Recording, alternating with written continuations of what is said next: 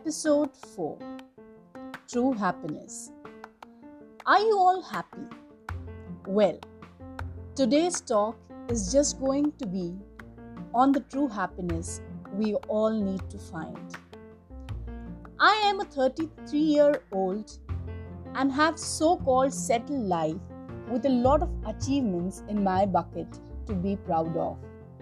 But when I start thinking about the most common question which could hit anyone's mind, yes, you are right, the same question which knocked you and me when we were of age 1, age 5, age 15, age 30, or maybe at age 90.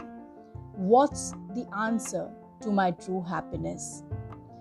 I have often struggled to answer this question because once the answer was a bar of chocolate, then a toy, then the latest mobile and car, and maybe today a posh villa like an Antilia.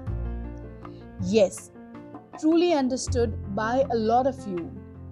All of us have been increasing the wish list and match to our happiness with that supersonic speed that it is challenging to match up with our benchmarked happiness level ever. Now, the question comes how to find our true happiness? Yes, the same question troubled me for the past few months, and I used to research creative and invention buds to answer it. After struggling for few days and combining all my subject knowledge of arts, science, maths, English, moral science, etc., the answer which I got was a very unexpected one, very unrealistic, and truly a moralistic one. Though I know moral science as a subject is not that great for a lot of us.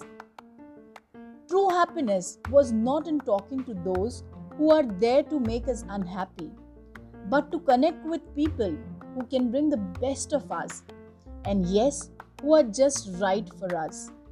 Maybe our meet with them would not happen in a five star hotel, but a small cafe decent enough to listen to each other, to understand each other, and a lot of time to laugh and cry together. True happiness is not to run behind dreams of others and trying to give all that we have to others and thereafter think, what now? Rather, it is the pleasure to complete what we have started from our own thoughts, our plans, and our ideas. It is the feeling we get after we succeed, and a lot of time, even if we fail after hearing our own calling.